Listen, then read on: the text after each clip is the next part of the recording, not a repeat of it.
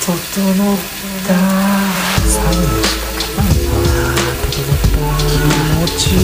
いサウナ好きやけんな整ったサガステーションのサウナラジオ。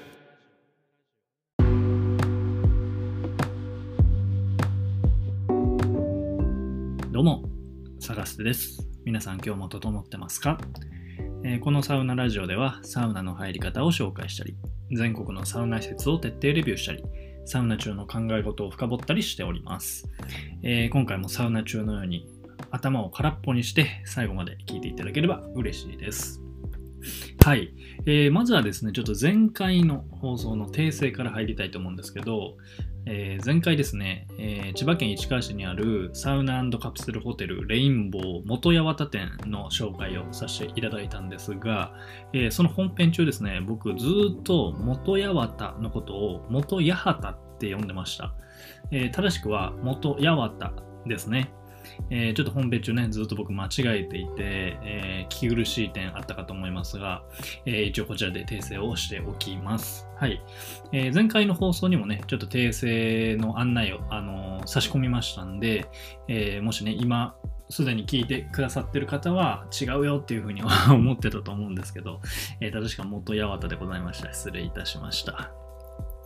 はい、そんな感じで、えー今回は、えーその前回紹介したね、レインボー元八幡店に引き続きですね、えー関東出張で訪問したサウナ施設を、え紹介していく第2弾をしていきたいと思います。え今回紹介するのは渋谷サウナスでございます。はい。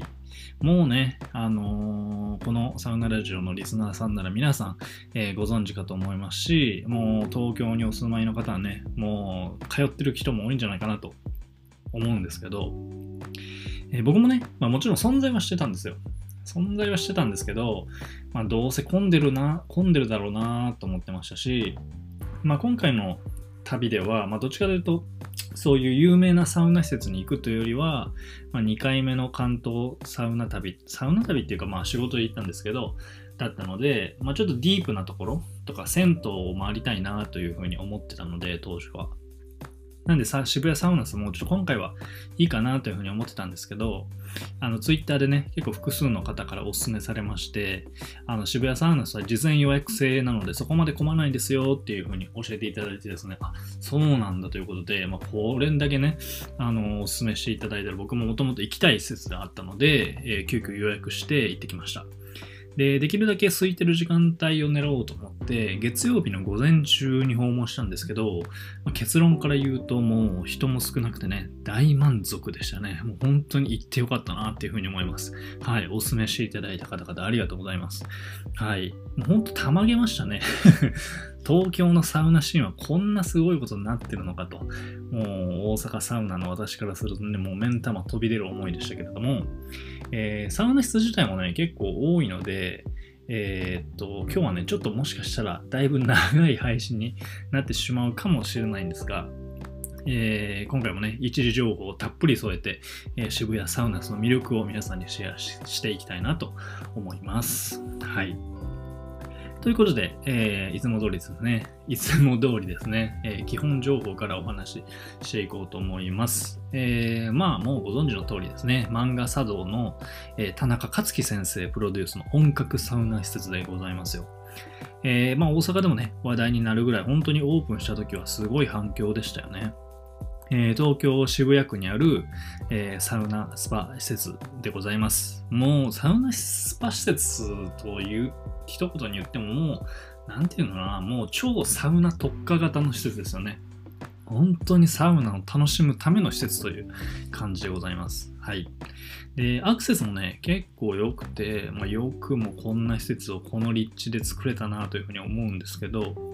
えー渋谷駅から、えー徒歩5分ぐらいですね。はい。なんでかなりアクセスも、えー良好ということで、え行きやすいサウナかなと思います。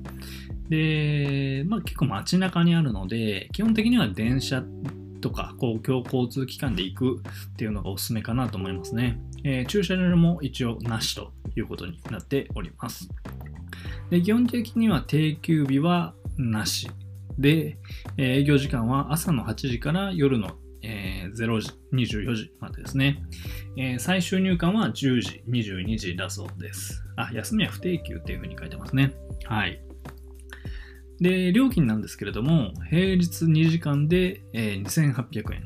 えー同日祝の場合は2時間で3500円。で、朝割っていうのをやってまして、平日の朝割が80分で1800円ということになっております。はい。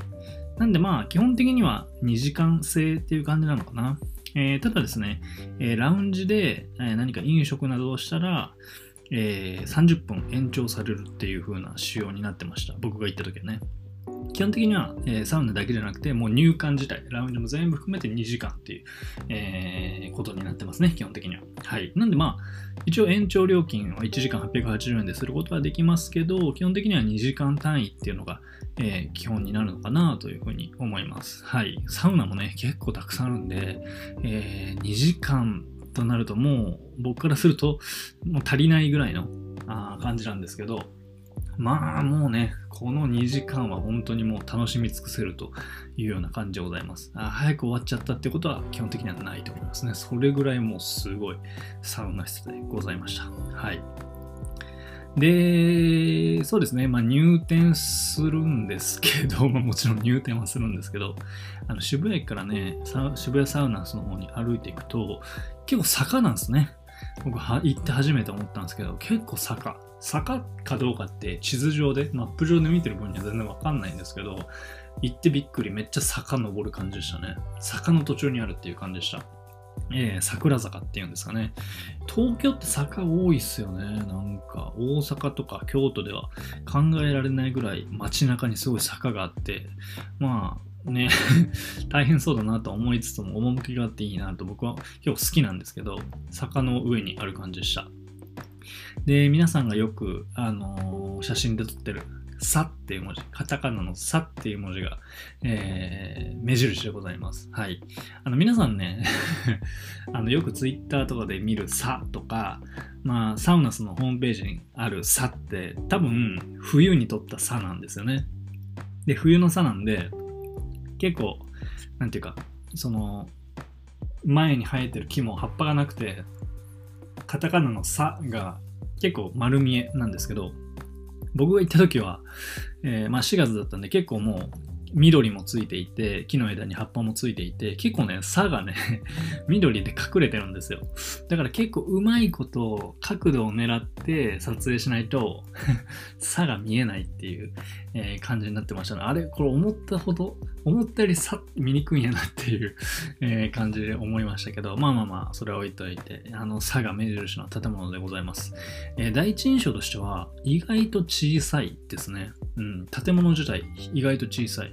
もう、あの、情報で、テキスト情報で見る、えー限りでは、かなりのお化けスペックだなと。なんといってもサウナ室が9個ですか？めちゃくちゃあるじゃないですか。だから本当にね、すんごいサウナ施設っていうイメージだったので、まあ、建物もバカでかいというか、豪華というか、なんだろうなというふうに思ってたんですけど、意外とね、行ってみるとね、存在感は、思ってるよりはちっちゃかったですね。うん。本当に、まあ、入ってみてわかるんですけど、サウナに特化した、もうサウナを楽しむためだけ、そのそれ以外は何もないみたいな、えーいい意味で言うとミニマムな施設でしたね。はい。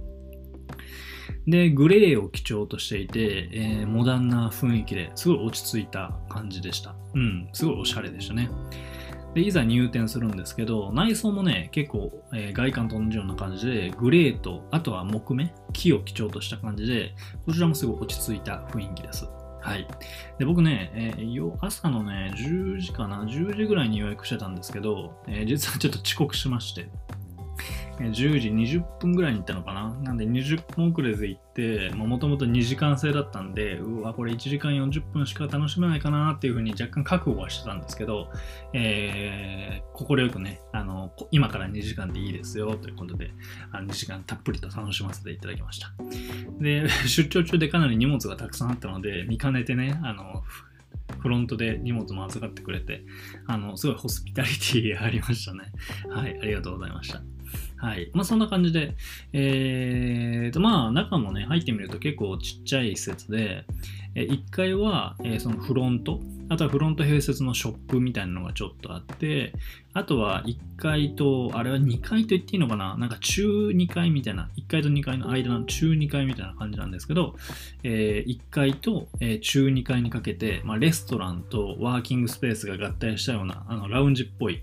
えー空間があって、えーすごい椅子もね、えー机とか椅子もいろんな形があって、おしゃれな感じでね、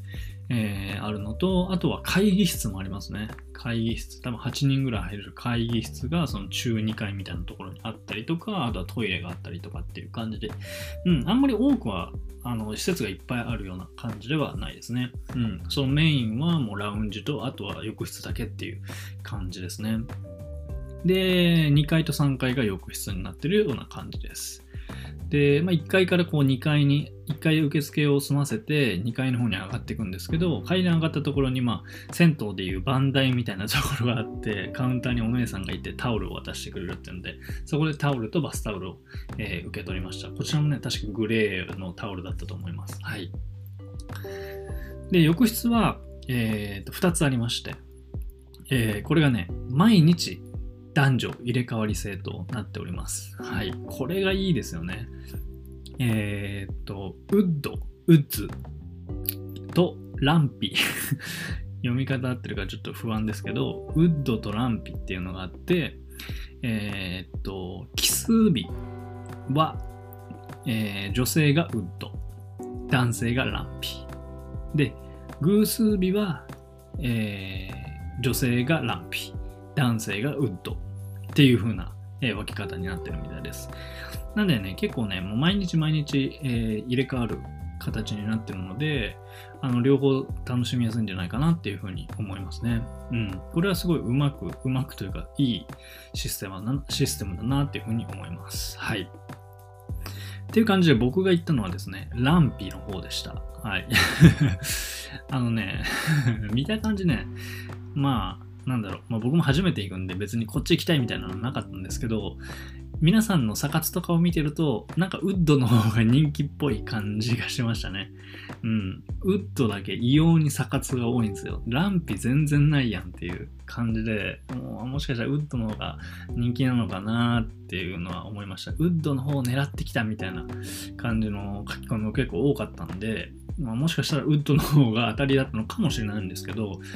まあね、まあ、サウナ室の数もウッドは5個、ランピは4個なんで、まあそういう意味でも、えー5部屋あるウッドの方が、まあお得感は確かにあるのかなとは思いますが、まあランピもね、僕初めて行きましたけども、めちゃくちゃ感動するレベルで、えー大満足だったんで、特にね、うん、なんか、ああ、ウッドが良かったみたいなのは感じなかったですね。もう全然ランピ最高って感じでした。はい、もうランピ大好き。そんな感じでございます。で、脱衣所に入るんですけど、えー、脱衣所もね、めっちゃグレー。で、めっちゃ暗い。落ち着いた雰囲気、これまた。えー暗くてめっちゃモダンでね、あのーグレーで統一された空間で、あの将来ね、僕、家を建てるなら、あの、モルタル調の水回りにしたいなというふうに思ってるんで、大変参考になりました。えーまあ、そんなことを言いつつですね、ロッカーは、なんかタッチ式の鍵になってて、こう、鍵をね、なんて言うんだろうな、あれ。なんかそのカードキーみたいに、こう、鍵をピッてロッカーの、えー鍵の部分にかざすと、パチッて開いて、えダイヤル回せるようになるみたいな仕様の、えロッカーで、あのね、おじちゃんとかは結構戸惑ってましたね。これどうやってやるんや？みたいな感じで、えー言ってましたけど、まあ確かに難しいよね。普通に鍵さしてガチャじゃないんで、これどうやってやるんや？みたいな感じで言ってましたけど、あの、そういう感じで、まあ若干、えー、なんていうの？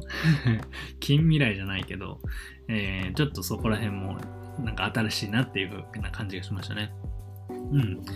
で、浴室に入るんですけど、まあ、浴室、えーその脱衣所があるのは2階部分なんですよ。で、2階部分の脱衣所から、え2階部分の浴室に入るんですけど、まあ、まずは探検ですよね。どういう構造になっとんやということで、えー入るわけですが、これがね、意味わかんないな。まず、入って、えーよくわかんないっていうのが第一印象でしたね。まあ、普通さ、あの、なんだろう、その、新しい、初めて行くあの浴室とかあの温泉とかサウナ室行くと、まあ、大体最初どういう構造になってるのかなっていうのを浴室を見て回るんですが、まあ、大体わかりますよね。あこっちに洗い場があってあここがメインのお風呂であサウナ室あそこにあるんだみたいな。であ露天風呂があの先にあってあ水風呂ここねみたいな。まあ、大体みパッと見渡したらわかるじゃないですか。ここはね、もうマジでわけわかんなかった。えー、まず、あのーこれ浴室と、浴室以外もそうだったんですけど、すごい統一感が素晴らしいんですよ。もう、室内、浴室内全部同じ、それこそグレーっぽい色。すごいモダンな落ち着いた感じの、えー、雰囲気で統一されていて、なんかね、床面積自体はそんなに広くないんだけど、その見渡す限り同じ感じの、その、グレーの感じなんで、なんかどこがどこだかわかんない。一瞬なんか一回見失うと、なんかどっちが脱衣所だったかすらわかんなくなりそうなぐらい、すごい統一感があるんですよね。でもわからなすぎて、あで、まず見渡して、その洗い場がまず見当たらないんですよ。洗い場もなくて、あ、ここがサウナ室なんだな、みたいなのもよくわかんないんですよね。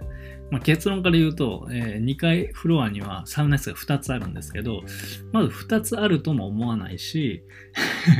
まあまあまあ、2つあるって、まあ、全部で4つあるから2つぐらいあるのかなと思うけど、まあ、わかんないじゃない、最初。まずは洗い場があって、お風呂があって、みたいな感じのを想像してたんだけど、全然ないと。そんな感じが全然ない。で、えー、これどうなってるんやっていう感じで、一応マップがあったんで、マップを確認するんですが、マップを見てもよくわかんないんですよね。うん。で、まあ、見渡してみると、えー、まず、すあ浴浴槽がまず1個あります。浅い浴槽が1個あるっていうのはわかる。で、なんとなく、なんか開けられそうなドアが2つあって、まあ多分ここサウナ室なんだろうな、みたいな。サウナ室が2つあるんだろうな、っていうのもわかる。で、で、なんかその、みんなが休憩するみたいな椅子が置いてあるとこもある。あ、多分ここ休憩するとこなんだろうな。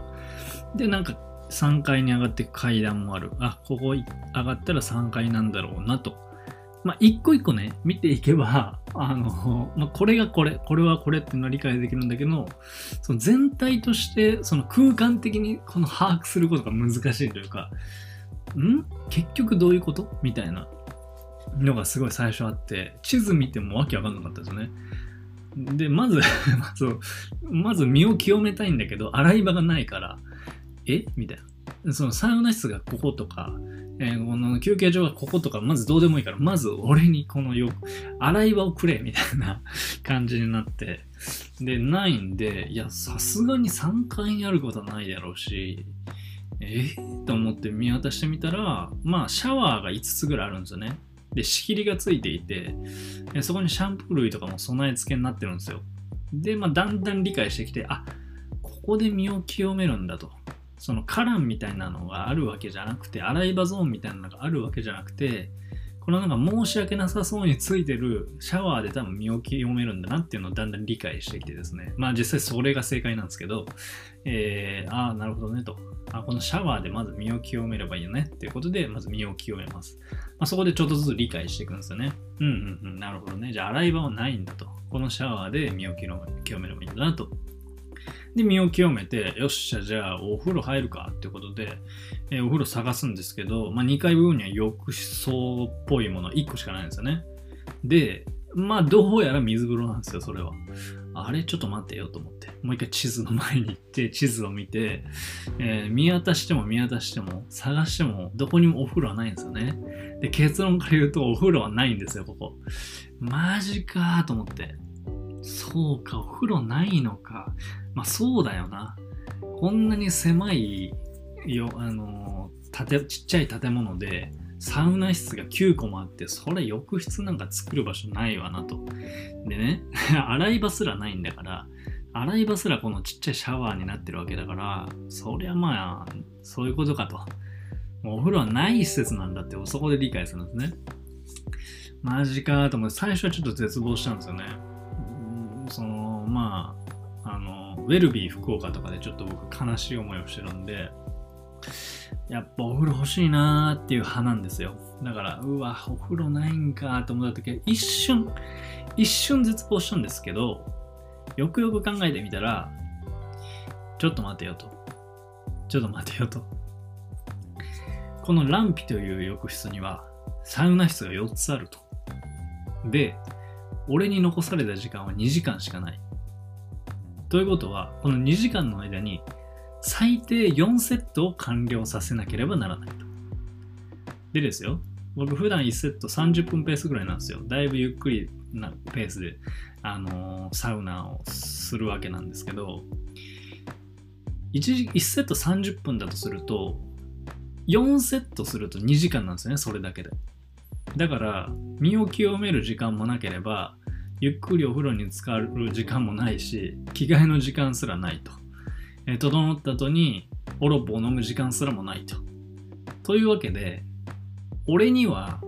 お風呂でゆお風呂にゆっくり使ってる時間などそもそもないということを理解しまして、そうだと。俺はもう一刻も早くこのサウナを堪能せねばいけないんだ。なるほどなと。ありがとう、渋谷サウナさん。も、もし、もしね、居心地の良い洗い場を作って、居心地の良い湯船を作ろうもんなら、俺はこのサウナ 4, 室4部屋を堪能せずに終わってしまっていた。そういうことか。これはね、田中先生からのえメッセージだと思って、一刻も早くサウナを楽しみなさいと。2時間、たっぷりとサウナだけに集中しなさいっていうメッセージだなと思って、そうか。俺が間違えていたと思って、あのすぐさま、一刻も早くね、身を清めて、一刻も早くサウナ室に行きました。はい。なんでね、あの、ウェルビー福岡で感じたような、あの、お風呂がないことによる絶望感みたいなものはほとんど感じなかったですね。だし、感じなかったし、あの、まあ、サウナが4部屋もあるっていう、これだけ刺激があれば、もう、その手手持ち無沙汰になることもないんですよ。うん。ああ、このサウナも行ったしな、うん、別に整いスペースもいっぱいだしな、ちょっとお風呂で休憩したいけど、お風呂ねえのかよ、みたいな心配が全くなかったんで、あもう全く問題ないですね。お風呂なくて正解ぐらいの感じだと思いました。はい。ということで、まあ、サウナに入っていくわけなんですけど、えーまあ、浴室の説明をしておくと、2階部分にはサウナ2部屋と、あと水風呂、浅い水風呂ですね。あと内気浴スペースがあります。もう、でもね、そこら中に結構ベンチというか座れるところがあって、もう休憩スペースにはあの困らないような感じでしたね。で、3階部分に上がると屋上みたいに広けた、開けたスペースになっていて、まあ、ほぼ外みたいな感じになっていて、えーそこにもサウナ室が2部屋と、あと深い水風呂と、あとなんかあの樽をこう上から引っ張ったら、あ、上から引っ張ったらじゃないわ。下から引っ張ったら説明下手みたいなえ感じなんだけど、なんかね、そう頭上にこう樽があって、えーなんか紐を引っ張ったらその樽に溜まってる水が頭上から落ちてくるみたいな、この水をかぶる場所みたいなのがあると。が3階です。そう。まあ想像できると思うんですけど、そういうのが、それが3階になります。で、結構ね、緑もすごい生い茂ってて、非常にね、上質な空間でございました。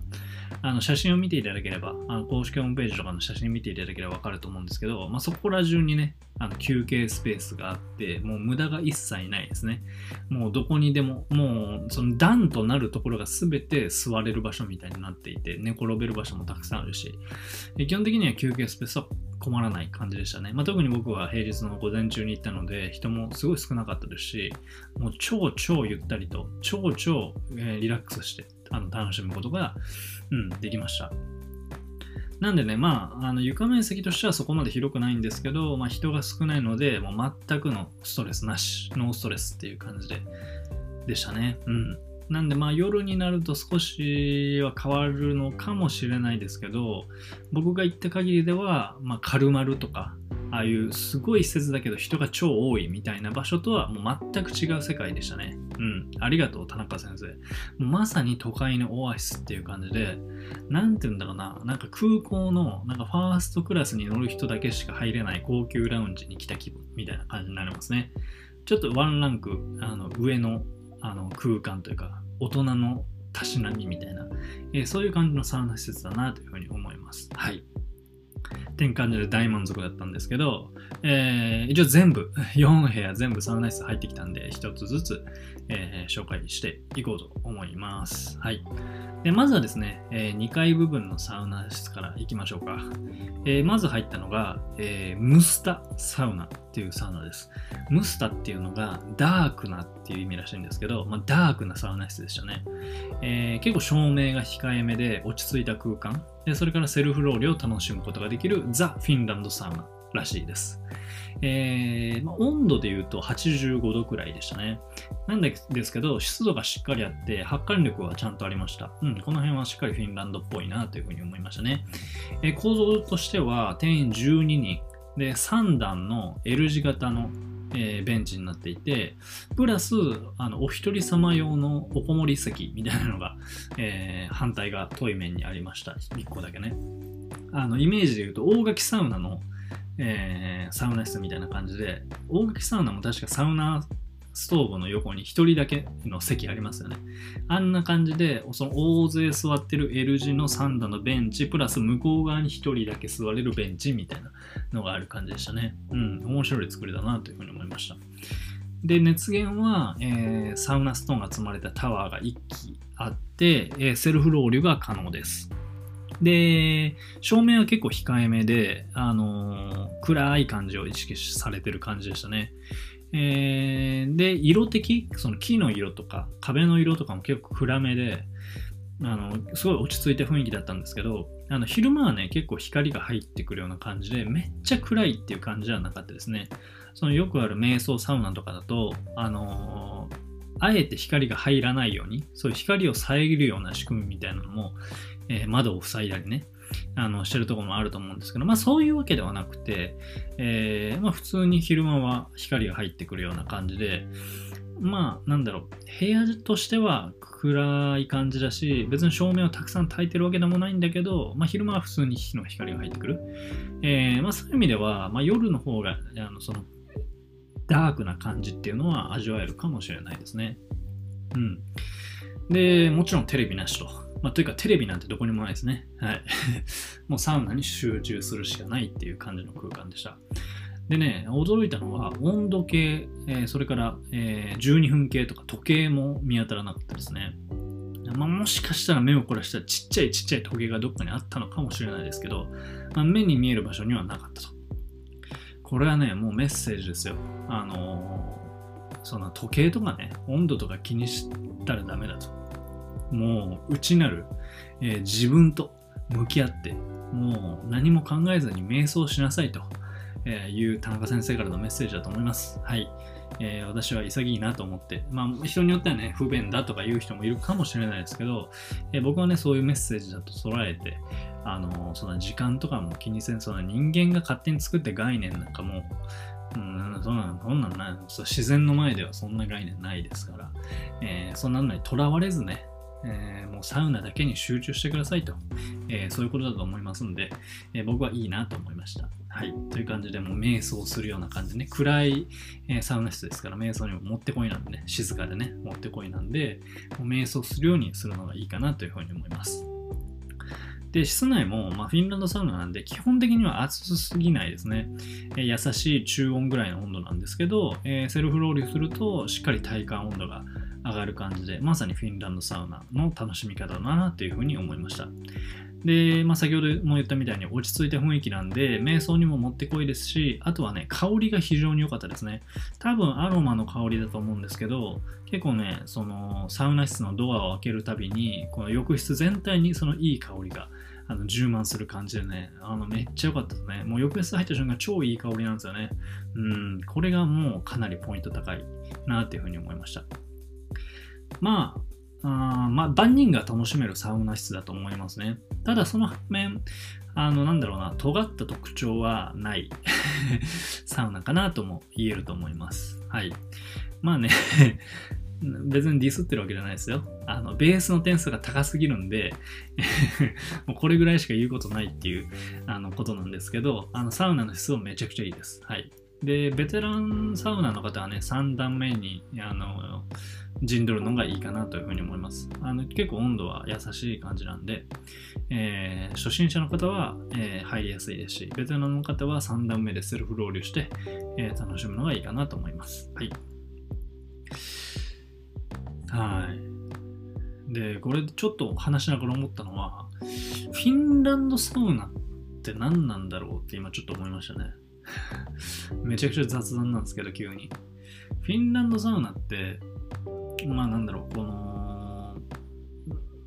日本のサウナと比較したときに、フィンランドサウナっておそらくまあ、あのそんなに温度は暑すぎなくて、中温ぐらいで、けど湿度が高いみたいなサウナ室が多分フィンランドサウナのことだと思うんですよね。そう。で、じゃあこの空間として、そのダークで静かで瞑想に向いてるサウナがフィンランドサウナがどうかっていうと、ちょっとそれは疑問ですよね。僕もフィンランドサウナは行ったことないので、あのー本場の人がどういう風にサウナに入ってるのかっていうのは知らないですけど、多分ですけど、めっちゃ喋りながら入ってそうじゃないですか。多分。なんか、フィンランドの人にとってサウナって、もうなんか、特別でも何でもなくて、すごい日常に溶け込んだ、当たり前にある存在だと思うんですよ。で、まあ家族とか大切な人とかと普通におしゃべりしながら入ってるイメージなんですよね、僕の中では。えーもちろん高級サウナみたいなとこもあると思うけど、こういう日本のおしゃれサウナっていうのは、ちょっと向こうのそれとは若干、えー違うというかね、うん、感じがしていて、こっちの日本の方がちょっとラグジュアリー感が強い、特に渋谷サウナスなんかは感じがするんですよ。だからまあ、その、静かで、あの、暗くて、その瞑想に向いていて、すごい落ち着きのあるサウナがフィンランドサウナかっていうと、ちょっと疑問だなっていうふうに今喋りながら思いましたね。うん、どうなんだろう。なんか日本のサウナ、昔からある昭和のサウナって、まあ、おっちゃんたちがね、地元の人たちとコミュニティを作って喋ってるってイメージがあって、えーそれに対するフィンランドサウナとして、えーもっと落ち着きのある、えー静かな、えー瞑想できるようなサウナがフィンランドサウナっていうわけではないですよね、多分。その温度とか湿度の話で日本とフィンランド分けてるんですよね。はい。わかんないけど。多分フィンランドの人喋りながら入ってると思うんだよなうん。だから、多分このフィンランドサウナっていうのは、まあ、公式ホームページにも載ってるんですよね。このムスタサウナはザ・フィンランドサウナですっていうふうに書いてあるんですけど、まあおそらく温度とか湿度のことをとってフィンランドサウナだと言ってると僕は思います。めっちゃ雑談でした。はい、すいません。ちょっと喋りながらね、今ふと思って、フィンランドサウナって何なんだろうっていうふうに、ふと疑問に思ったんで、自分、個人的なあの分析をちょっと喋ってみました。はい。という感じで、それがムスタサウナでございました。で、2階エリアにもう一つあるサウナ室が、ベッドサウナっていうサウナなんですけど、これがね、僕一番好きでしたね。意外と。うん。えーその名の通り、ベッドのように寝転ぶことができるオートロウリュ付きのサウナ室でございます。えー温度は90度ぐらいで、えー湿度も結構しっかりありますね。えーで、まあ、3人、定員3人なんですけど、あの写真見てわかる通り、あの3人が横並びで川の字になって寝るっていうスタイルなんですよね。座る場所はなくて、もう寝る場所しかありません。で、まあこう、一応、1段目、2段目、3段目みたいな感じで、一番低いところ、えー中ぐらいのところ、一番高いところっていう風にだんだんだんになってるんですけど、そこにそれぞれ1人ずつ3人座るっていう、あ、3人寝るっていう風な感じになってます。で、入り口入ると、えーっと、ベッドが並んでて、えー奥側を頭、で、手前側に足っていう風な方向で3人横並びで川の字になって寝るようなサウナ室になってます。で、3段目がね、一番、3段目というか一番上、一番上の段が一番狭くて、えー一番下の段が一番広い。っていうか一番長いかな？長いっていうのが正しいかな？っていうような、えー感じになってました。僕が最初入った時は3段目が空いたんですけど、えー3段目だとね、身長188の僕が入ると結構窮屈というか頭ほぼ打ってましたね。なんで、うわ、狭ーと思ったんですけど、2段目、3段目はちゃんと広い感じになってました。だから、えー身長でね、あのーあの場所を選んだ方がいいかなというふうに思いましたね。多分3段の方が、3段目が一番厚くていいんだろうけど、ちょっと僕には狭かったですね。なんで、まあ、身長高い人は2段目とかとか一番下の段にするのがいいかなというふうに思います。で、こう寝るんですけど、足がちょっと上がってるような体勢になって、で、横並びに寝る感じですね。で、枕もありますと。で、えー結構温度としては暑いんですけど、まあ、寝転ぶスタイルなので、あのそんなにあの暑さを感じないですね。意外とのんびり、えー楽に入ることができるっていうような感じでしたね。まあ、普通に寝て、寝ながらサウナっていうのがまず珍しいですよね。なんかサウナ室の中にちょっとだけ寝転べるスペースありますよみたいなサウナ室はあの何個か知ってるんですけど、もう寝るオンリーのサウナ室は初めてだと思うんで、すごい刺激的でしたね。新鮮でしたね。はい。で、熱源としては小さめのサウナストーブが一つあって、えオートロールがあります。で、部屋も、まあ、最小限の光なんですけど、まあ、部屋が狭いので、まあ、その光で十分照らせちゃうというか、そんなに部屋が暗いというイメージはなかったです。まあ、ただ、あの足元側に光があるので、頭側は割と影になっていて、まあ、目をつぶって、えーゆっくりリラックスできる、できる、リラックスするには十分の暗さはあるかなというふうに思いました。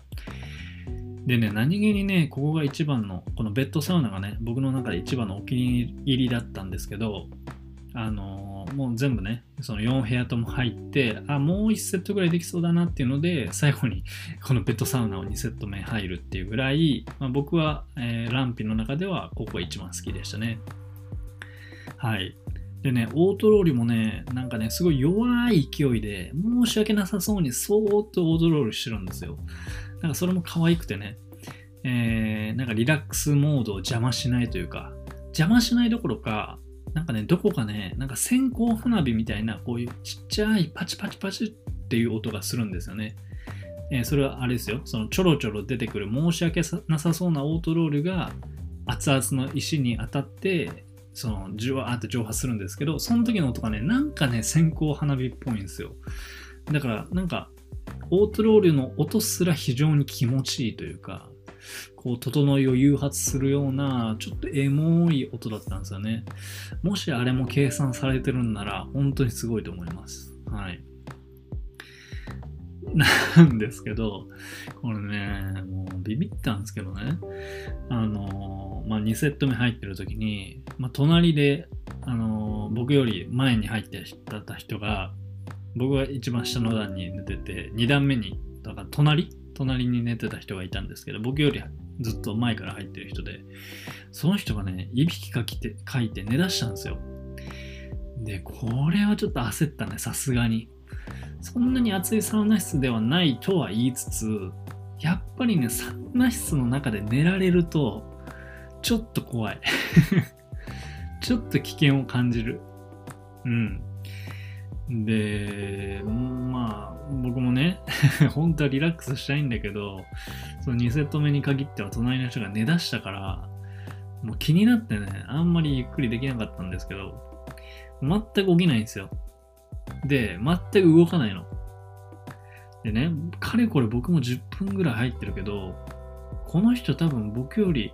5分以上は先に入ってるはずだと。で、ちょっと長すぎるし、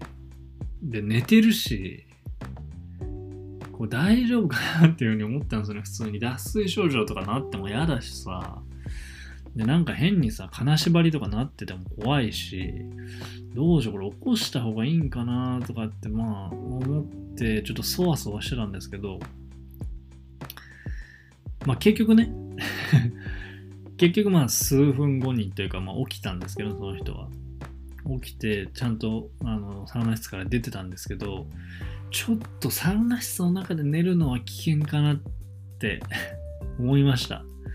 ただ、まあ寝る気持ちもわかるぐらい、寝てしまう気持ちもわかるぐらい、すごい寝っ転がりながら気持ちいい整えをできるわけですよ。だからね、僕もね、すごいこのリラックスできる空間自体はすごい大好きだって気に入ったんですけど、ちょっと寝る危険性だけね、若干心配かなっていうふうに思いましたね。うん。だからね、すごい、ここも瞑想向きではあるんですけど、気持ちよすぎて意識飛んじゃうとちょっと怖いなっていうのは若干ありました。ただね、めっちゃ好きです、僕、このサウナ室。ベッドサウナがランピの中では一番好きでしたね。はい、おすすめでございます。ただ3人しか入れないんでね、人が混んでる時とかなんかはかなり入りづらい、えーレアなね、サウナになるんじゃないかなと思っております。はい、そんな感じで3階に上がりまして、サウンドサウナですね。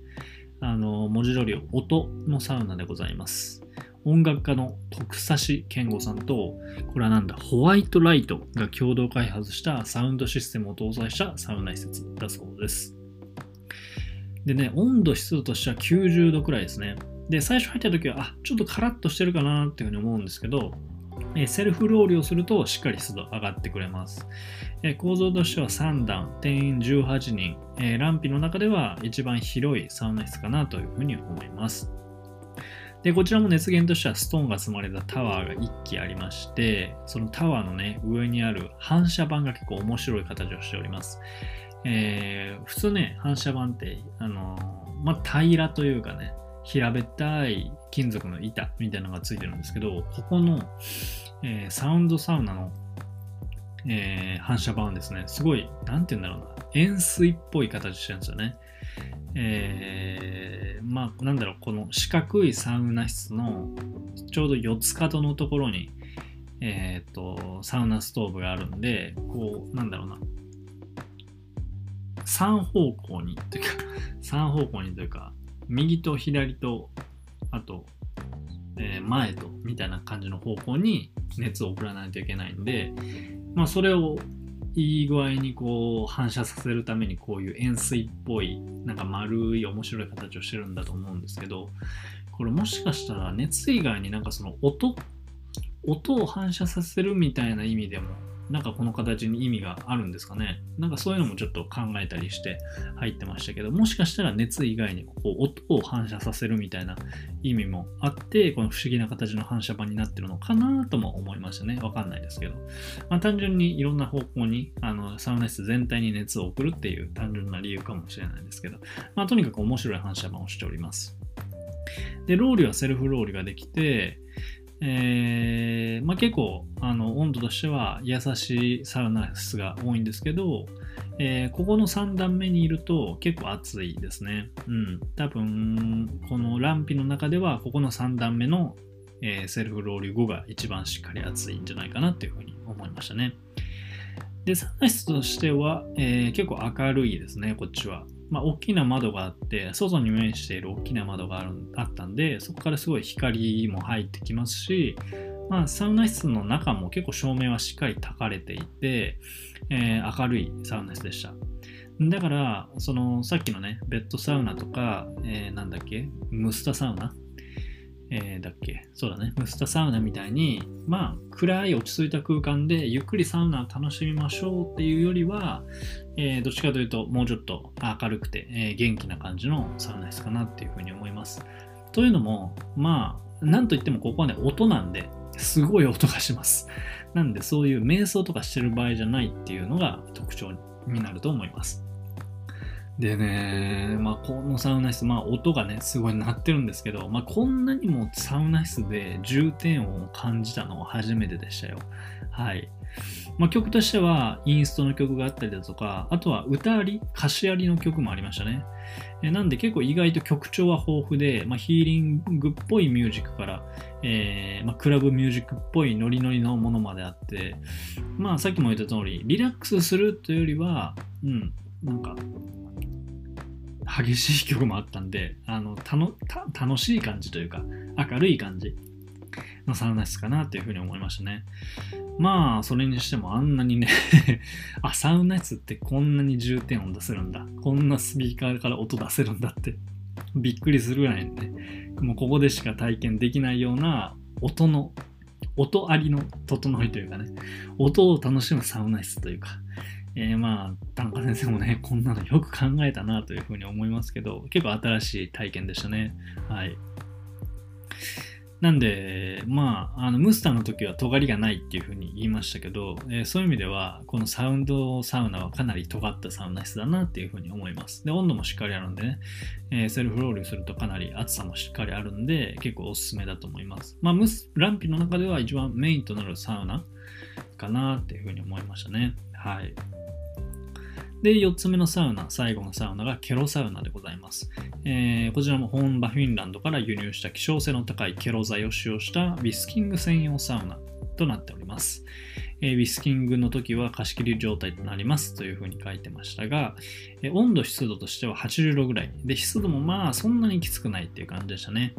えー、広さは、えー、1段のベンチが遠い面に、え、2つあるような感じで合計4人。えー、で、小さなストーブでセルフロールできるんですけど、こちらもそんなに、えー、効果が、効果があるというか、すごいセルフロールで熱くなるっていう感じではなかったですね。で、室内も結構明るいです。なんで、基本的にはね、もう結構ぬるいサウナ室でしたね。うん。あの、じっくり蒸されるっていうよりは、ウィスキング用のサウナっていう感じで、まあ、なんだろうな、優しい空間でウィスキングを楽しむっていうようなサウナかなっていうふうに思いましたね。うん、なんで初心者さんが最初に入るサウナとしてはいいと思いますし、まあ、うん、ウィスキングって感じ。ウィスキングするための空間だなっていう感じがします。はい。っていう感じで、ランピのサウナ室は以上の4つになるんですが、えー、まあ、僕はベッドサウナが一番お気に入りでしたね。うん。ムスタサウナもまあ良かったけど、なんかちょっと特徴がないような感じで。で、サウンドサウナもね、すごい新しい新鮮なあのサウナ体験でしたけど、まあ、どっちかというと僕は静かに入るのが好きなんで、ベッドサウナが一番お気に入りかなっていうふうに思いました。で、まあ僕は行かなかったんですけど、一応ウッドの方、浴室ウッドの方のサウナも、えー、紹介しておくと、まずトゥーリサウナですね。これ風という意味らしいんですけど、アウフグースをするような広いサウナ室が一つ。えー、それからテータサウナ。これはお茶という意味らしいんですけど、えー、これは結構暗そうですね。かなり暗い空間で、えー、茶室をイメージした、え感じで、もしかしたらお茶のロールなんかあるのかな？はい。で、あとはケロサウナがウッドの方にもありまして、あとビヒタサウナっていうのがあります。サウナ内を贅沢にビヒタで覆い尽くしたボタニカルな空間です。うわ、これすげえ気になるな。っていうのがあるのと、あともう一つがハルマ、ハルマグレーっていうサウナですね。えー、サウナ室は珍しいグレートーンの空間でオートロールを楽しめますと。えー、ムスタに対してグレーって感じなのかな？うん。って感じの5つのサウナ室があるような感じです。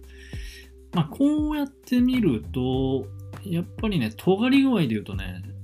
もしかしたらランピーの方がいいかもしれないですね。うん。まあ、ビヒタサウナは気になるけど、まあ、ケロサウナも多分ウィスキング用だと思いますし、まあ、お茶のサウナか、あとはアウフグースのサウナでしょ？まあ、どっちかというと、大衆向けっていうような感じのサウナの匂いがするんで、尖り具合で言うとね、結構ベッドサウナいいんじゃないかな っていう、あとサウンドサウナもね、サウンドサウナも結構尖ってるんで、結構ランピ好きかもな、俺。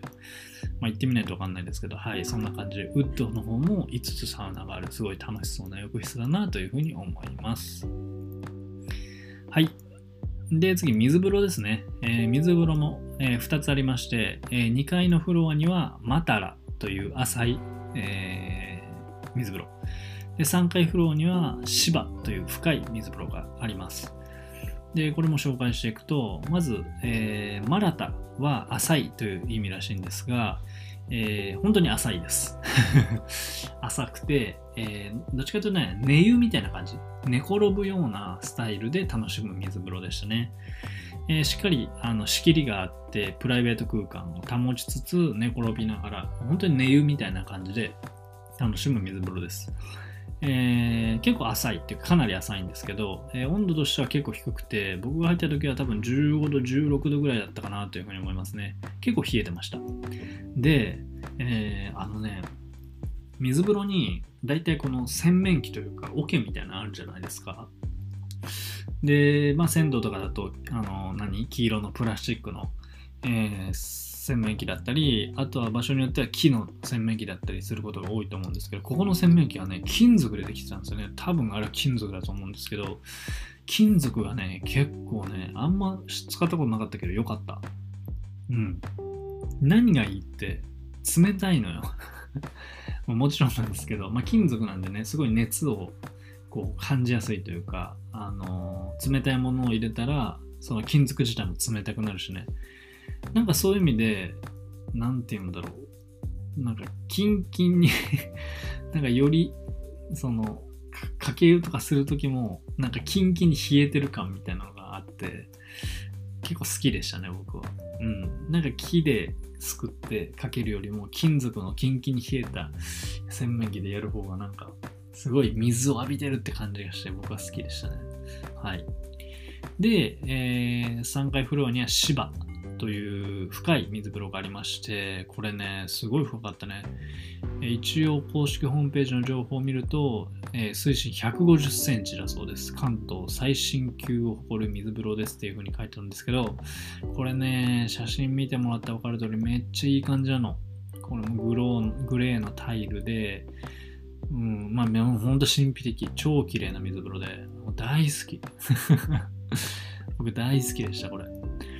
で、まあ、150センチもありますから、もう深さとしても十分ですし、あと何？普通にその、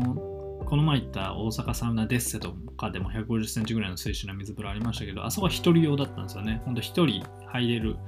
ぐらいの広さしかなかったんですけど、ここはね、4、5人入れそうな広さもありましてね。だから深い水風呂でありながら、えー深さもしっかりある。しかも、その160センチの水深が、その水風呂の一部だけ深くなってるんじゃなくて、その4人入れるちゃんとしたスペースが全部160センチ、あ、150センチか、150センチの水深だったんで、深い部分が結構面積として広いんですよね。だからそういう意味でもすごい、うん、より深い水風呂を堪能できる感じがしたし、まあすごいね、景色もいいし、その、すごい、あの、雰囲気というか、内装というかインテリアもすごい綺麗なんで、目から入る情報だけでも気持ちいいんですよ。で、まあ、温度も16度ぐらいかな？16度ぐらいでちょうどいい。温度もちょうどいいしさ。で、めっちゃ景色いいし、なんか心なしかね、水質までもなんかいい風に思えてくるんですよ。まあ実際水質がどうだったかっていうのはちょっとあんまり議論できないんですが、なんかそれぐらいもう他が良すぎて水質すらまろやかに感じてくるみたいな、えーそういう魔力を持った水風呂でしたね。結構ね、今まで入った水風呂の中で多分ベスト5には入るぐらい好きな水風呂かなというふうに思いました。うん。いやめっちゃよかった。うん。まあ広い水風呂好きだしね、そもそも。で、あんだけ深い水風呂は多分今までなかったし、景色も最高だしね。うん。なんか最初は、1セット目は浅い水風呂、さっきの、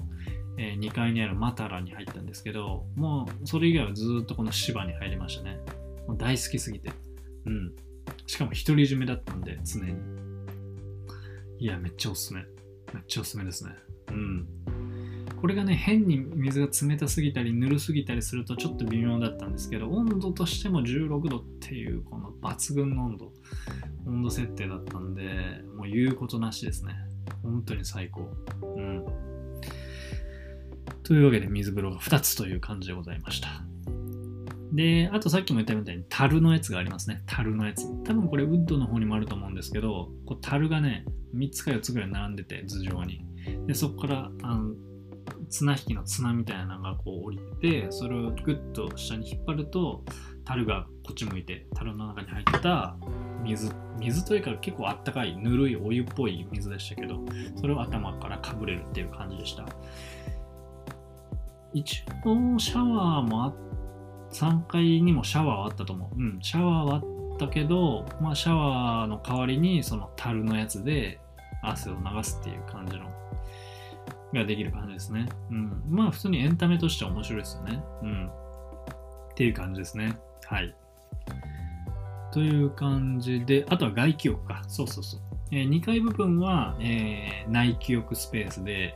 えーまあ、座れるとか、ベンチというか、え石のベンチみたいなのがたくさんある感じだったんですけど、3階は、え写真見てもらったら分かる通り、もうなんか、もう至るところで休憩できるような感じなんですよね。もう無駄がない。すべての段差がベンチになってるみたいな感じで、どこでも寝そろべ寝そべられる感じでした。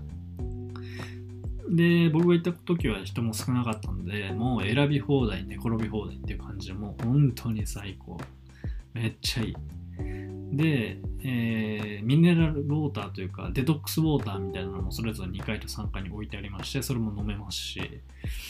でね、3階は本当に景色がいいのと、あとは風がしっかり通るんで、気持ちいいですね、普通に。うん。で、何より人が少ない。し、まあ、その少ないお客さんもすごいマナーのいい人ばっかりなので、全くノイズがないんですよね。だから本当に極上のサウナ 体験というか、うんめっちゃ良かったな、本当に。本当にワンランク上って感じがした。うん、大満足でしたね。そう、だから基本的には、まあ、夜人多くなるとちょっとわかんないけど、整う、その、整い難民みたいなことは全くなかったですね。はい。うん、ちょっと人が多いとね、寝転ぶのちょっと思いやられるというか、多分みんな座るような感じになるとは思うんですけど、まあそれにしても座るところというか、え場所としてはめちゃくちゃある感じなんで、まあそこもよく考えられてるなっていう風な印象でしたね。はい。っていう感じで浴、ランピーの浴室はそんな感じでございました。で、まああとレストランですね。まあ、サ飯もしっかりありますよ。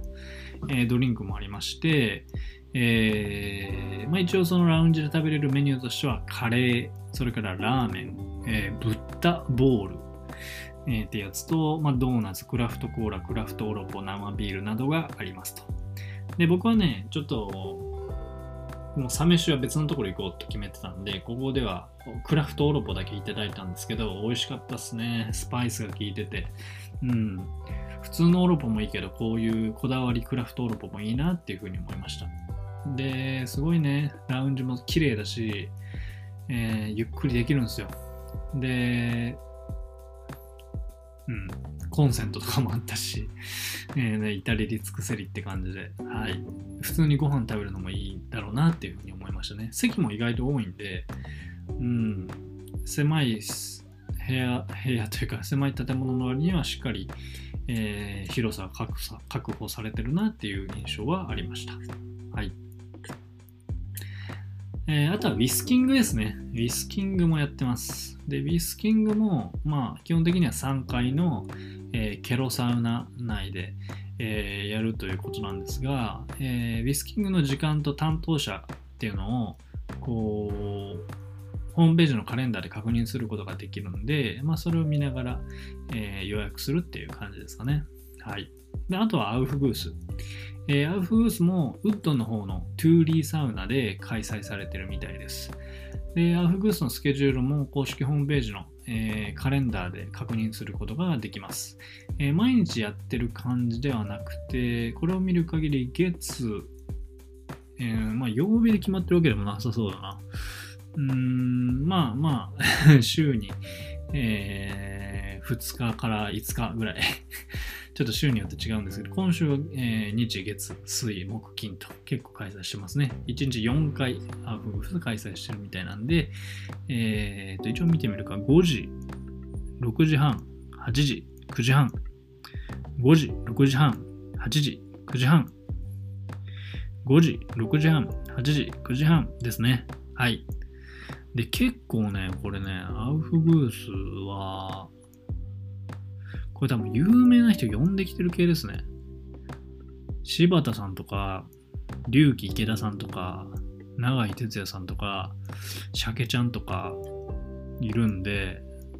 多分専属というよりはいろんな人を呼んでくるスタイルなのかな。まあまあ、週によってちょっと回数はバラバラですけど、やる日は基本的に今言った、え1日4回のスケジュールでやってるような感じですね。うん。なんで夜行くとアウグースも受けられるかもよって感じだと思います。はい、そんな感じですね。いやー、本当にもう大満足、大満足の、えーサウナ室でございましたよ。まあ、よくできたシステムですよね、本当に。あの事前予約制であの混雑する心配がないっていうのがまず何よりもありがたいですし、あとは、その男女入れ替え制っていう、えー楽しさもあるし、まあ、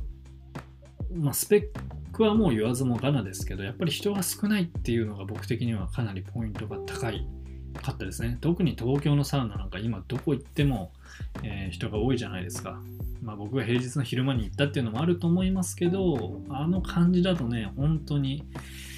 うん、なんか新しいスタンダード、新しい東京サウナのスタンダードを作ったなっていう、よくやったなっていう感じが本当にしますね。うん。やっぱりね、どんなにいいサウナ施設でも、やっぱり混雑しちゃうと、どうしても体験の質っていうのは落ちちゃうんで、僕はね、結構そここだわりたいところで、そのサウナを作ってくれたっていうのは、めちゃくちゃいい。めちゃくちゃありがたいですね。そう、だからスペック以上に環境の良さっていうのを本当に痛感しました、今回。はい。で、まあ、ランピに関して言うと、まあ、全体的にすごい優しいサウナ室が多いので、えー初心者さんにも、えーおすすめできるサウナ施設かなっていうふうに思います。まあ、もちろんベテランサウナーさんもね、納得の充実度だと思いますし、次はね、ぜひウッドの方も行ってみたいなっていうふうに、また楽しみが増えたサウナ施設サウナ施設でしたね。いやー、本当にね、東京の人は羨ましいっていう感じなんですけど、一個だけ気になったこと言うと、東京の人って全然セルフロールしないね。全然しないですね。びっくりした。あの、これね、北欧行った時もそうだったんですけど、北欧のサウナ室って、めっちゃ人パンパンなんですよ、常に。で、僕も4セットぐらいしま、3セットかな ?3 セットぐらいしましたけど、1回もセルフロールしてる人いなかったんですよね。で後から友人聞くと、友人、一緒にいた友人に聞くと、友人が入ってきてた時は1回だけセルフロールしてる人がいたって言ってたんですけど、まあ、あんだけ人がいて、うん、1回も見なかったっていうのはすごい異様ですし、うん、渋谷サウナスでも、一回も他人がセルフロールしてるとこ見なかったんですよね。うん、これは本当地域性だなって思うんですけど、大阪だとね、バンバンしますからね。もう、一応大東洋とかアムザ行くと、砂時計みたいなのが置いてあって、その前の人がセルフロールしてから5分経ってないとセルフロールしちゃダメっていうルールがあるんですよ。だからその砂時計、セルフロールして砂時計をセットして、その砂時計が終わるまではセルフロールしないっていうルールになってるんですけど、もうその5分経つ前からもう セルフロールしちゃいそうになる人とかいるぐらい、もうセルフロールの早い者勝ちみたいな感じで、もう今か今かって感じなんですよね、大阪だと。もちろん一声かけてセルフロールいいですかとか、セルフロールしますとかっていう風な声をかけた上でやるんですけど、なんかね、東京の人はどこか大阪の人と比べるとすごいお人よしというかね、他人がいる時にはあんまりセルフロールしないっていうような文化が、文化というか空気感みたいなのを感じて、なんか地域性だなっていう風にすごい面白く見てましたね、僕は。はい。そんな中僕はドヤ顔でセルフロールしてたんで、うわ関西人やって思われてるかもしれないですけど、まあまあいいでしょう。はい。っていう感じで、えー、っと、サ飯の話でもしましょうか。今何分ぐらい喋ってる？あ、もう1時間以上喋ってるわ。あー、長い。今日も最後まで聞いてくださりありがとうございます、皆さん。もう1時間経っちゃいましたよ。こんなサウナラジオあります？ポッドキャストで1時間超えってなかなかないですよね。いや、これも、あれももう、喋りたいことが多いです。あの、渋谷サウナスが悪いということで、これしょうがない。これはしょうがない。途中でやめるわけにはいかない。はい。ということで、まあ、サウナスの話は終わったんですけど、サ飯の話をちょっとだけ最後しようと思います。で、えー、サ飯ね、えーまあ僕、渋谷で、まあ、何軒か行きたいお店みたいなのをチェックしてて、あのね、この日はね、カレーを食べたい気分だったんですよ。カレー。で、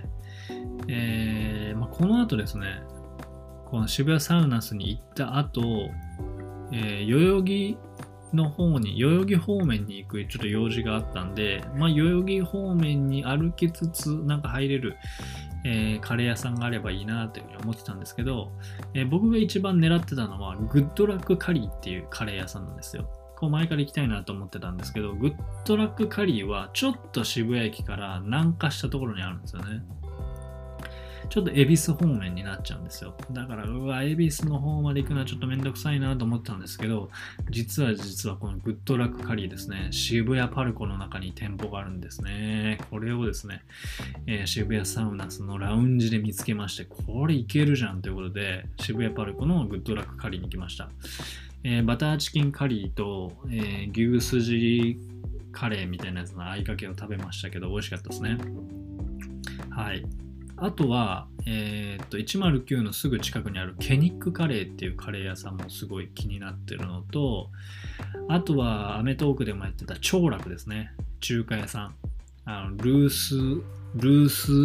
チャーハンでしたっけ？とかが有名な、えーこの長楽ですよ。長楽はこの日の夜行きましたけど、めっちゃうまかったですね。サウナの後にこの長楽行くのもいいんじゃないかなというふうに思います。はい。っていう感じで僕はまあ全然ね渋谷のことは詳しくないんですけど、えー多分美味しいお店いっぱいあると思いますのでぜひ渋谷詳しい方コメントで教えてください。はい。ということで、えー今回の、えー質問は渋谷でおすすめの、えー えーサ飯 を募集しようかなと思います。はい。というわけで今回の渋谷サウナスの話は終わりにしようと思うんですけど最後にコメント返しをやっていこうと思います。はい。皆さんご存知ないかと思うんですけど Spotify で Spotify のアプリで聞いてくださってる方は最近ですねこのエピソードごとに Q&A っていうのとそれから、えー投票機能っていうのがあるんです。で、それを設定してます、地味に。で、えーまあ、今回は、例えば、Q&A の方で言うと、渋谷のおすすめのサ飯教えてくださいとか、例えば投票機能で言うと、えーウッドとランピどっちが好きですか？で投票するみたいな、えー感じの機能がね、多分 Spotify のアプリじゃないとないと思うんですけど、Spotify だとあります。で、まあ僕はね、今まで、あの、Google フォームみたいな別の外部の、えーリンクで質問箱みたいな感じで質問とかコメントとか、えー募集してたんですけど、えーこの Spotify のリン、えアプリで見れる Q&A の方に、えコメントくださった方がいらっしゃったんで、それに答えていこうと思います。これいいね。これ今度からしよう。なんで、この Spotify の方の Q&A だと皆さんも見れますんで、これちょっと、なんていうか、交流の一つとして 使いやすいなと思いますんで、もしこの Q&A、えー回答してくださった方がいらっしゃったら、ちょっとこれからは、えーコメント返ししていこうかなと思っております。ということで、えー前回の、えー関東のホームサウナ、ここで決まり、レインボー元八幡店の回の、シャープ145の回の、えーコメントいただきました。えーこれ名前言っていいかな？いいよねいいよねいいですか？はい。えー、拓也さんですね。えーレインボーは新小岩店も素晴らしいので、次の機会にぜひ行ってみてください。似て非なる魅力があります。ということで、えーおすすめありがとうございます。拓也さんはあれですかね、東京というか関東のサウナーさんなんですかね？いや、新小岩店ね。いや、めっちゃ行きたいのよ。あれでしょ？東京の葛飾区とかにあるレインボーですよね。僕も実はレインボーって聞いて、パッと思い浮かぶのは、この新小岩店の方なんですよ、実は。まあ、ただ今回はちょっとあの、以前対談したこともある田村さんに元八幡の方をお勧めしていただいたんで、そちらにちょっと先行ったんですけど、いや、そう言われるとね、新小岩行きたいっすね。うん、まあ、元八幡のレインボーがあんだけ良かったんで、多分新小岩めちゃくちゃいいよね。もう信頼感、僕の中でも信頼度はめちゃくちゃ高いんで、もう次回ね、あの東京行く機会があれば、もう拓也さんにおすすめされたのは、これ行きますよ。新恋はちょっとぜひ行かしてください。ありがとうございます。いや、本当にね、あの東京のサウナもまだまだ、えーあの勉強不足なところありますんでね、もう毎回皆さんにあのおすすめしていただくばっかりで、なかなか、えー全部はいけてないんですけど、本当にね、行きたいサウナが溜まっていく一方でございます。ほんで、行かなあかんな。東京にもね、頻繁に。はい。もう、しかも、新しいサウナまたできてるでしょ？どんどんできてるから、もうついていけないんですけど、いやー、それにしても行きたいところが多い。うん。いや、今回はね、レインボー新小岩店も行きたいサウナリストにあの追加しておきますんで、また増えちゃったということで、まあでも行くのが楽しみですね、すごい。はい。高谷さん、おすすめありがとうございます。えこんな感じで、ぜひぜひ皆さん、おすすめのサウナ等もあれば、あの、Spotify のアプリで聞いてくださってる方は、えー Q&A、多分ね、エピソードの下の方にあるかな、スクロールしたら多分あると思うんで、そちらから、えー回答いただければ嬉しいです。ただ、ただ、これね、拓也さん、拓也さん、これこう、拓也さん、拓也さん、コメントありがとうございます。えーと、このコメント、一応非公開になってるんですけど、公開してもいいですか？いいですか？一応ね、リスナーはあなたが回答を公開できることを承認しておりますっていうふうに書いてあるんで、了承しておりますっていうふうに書いてあるんで、多分僕がこの回答を公開しても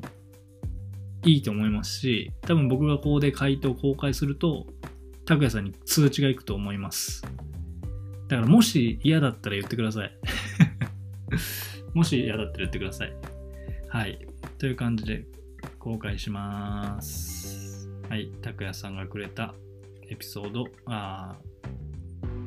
回答を公開しました。はい。あの、言っていただければすぐ非表示にできますんで、何なりとおっしゃってください。という感じで、こんな感じでね、あの、Spotify の Q&A 機能をちょっと今後やっていこうと思いますんで、あの、もしコメントいただけたらコメント返ししていきます。よろしくお願いします。はい。という感じで、1時間11分も喋ってしまっているんですが、えーこの辺でお別れとしたいと思います。えーこんな感じですね、えー毎週、えーサウナに関するラジオを発信しておるんですけれども、えーポッドキャスト以外にも SNS 等でサウナに関する発信をしております。えー Twitter、Instagram、ブログ、ノートなどいろいろリンク説明欄の方に貼っておきますので、ぜひチェックをよろしくお願いします。フォローしていただければありがたいです。はい。あと、Apple Podcast とか Spotify で、えー聞いてくださってる方、多いと思うんですけど、多分半分以上の方が Apple Podcast だと思うんですが、えー、ポッドキャスト番組の評価というのができます。星5個でいくつとか、あとはコメントで、あのー評価することもできるんですけど、最近ね、星が増えてきました。ありがとうございます。あの皆さんね、あの評価してくれてるということだと思うんですけど、高い評価いつもありがとうございます、皆さん。えーコメントなんかもありましてくれてますし、えー星もね、続々いただいておりますんで、皆さんまだの方は星5つでぜひ評価をお願いいたします。はい。励みになりますんでよろしくお願いします。えーあとはさっき言ったコメントですね。一応、あの外部の、えー質問箱、えーも用意しているんで、えーこの番組に関するコメントとか質問とか取り扱ってほしいテーマなどあれば、そちらにえーからよろしくお願いします。で、コメントくださった方々、その外部の方の Google フォームの方のコメントをしてくださった方には、えーステッカー、このサウンドサガステーションのサウナラジオの、えーロゴステッカーもお配りさせていただいております。全国どこでも無料で配送いたしますので、えご希望の方は住所、え本名、えあとなんだっけ、郵便番号もお忘れなくご入力をお願いいたします。そちらの方はね、そういう名前を入れるフォームなんかもありますんで、えーもし欲しいよって方はそっちの方からコメントいただければありがたいです。はい。という感じで、これぐらいがなってことは。はい。えー、引き続き次回も、えー、東京サウナ紹介をしていこうと思いますんで、お楽しみにということで、今回は以上にしたいと思います。今回も長々とね、1時間14分もお付き合いいただきありがとうございました。えー、今晩も皆さんサウナに入って、整っていただいて、今週も頑張っていきましょう。ということで、今回は以上になります。また皆さん、良い、整いよ。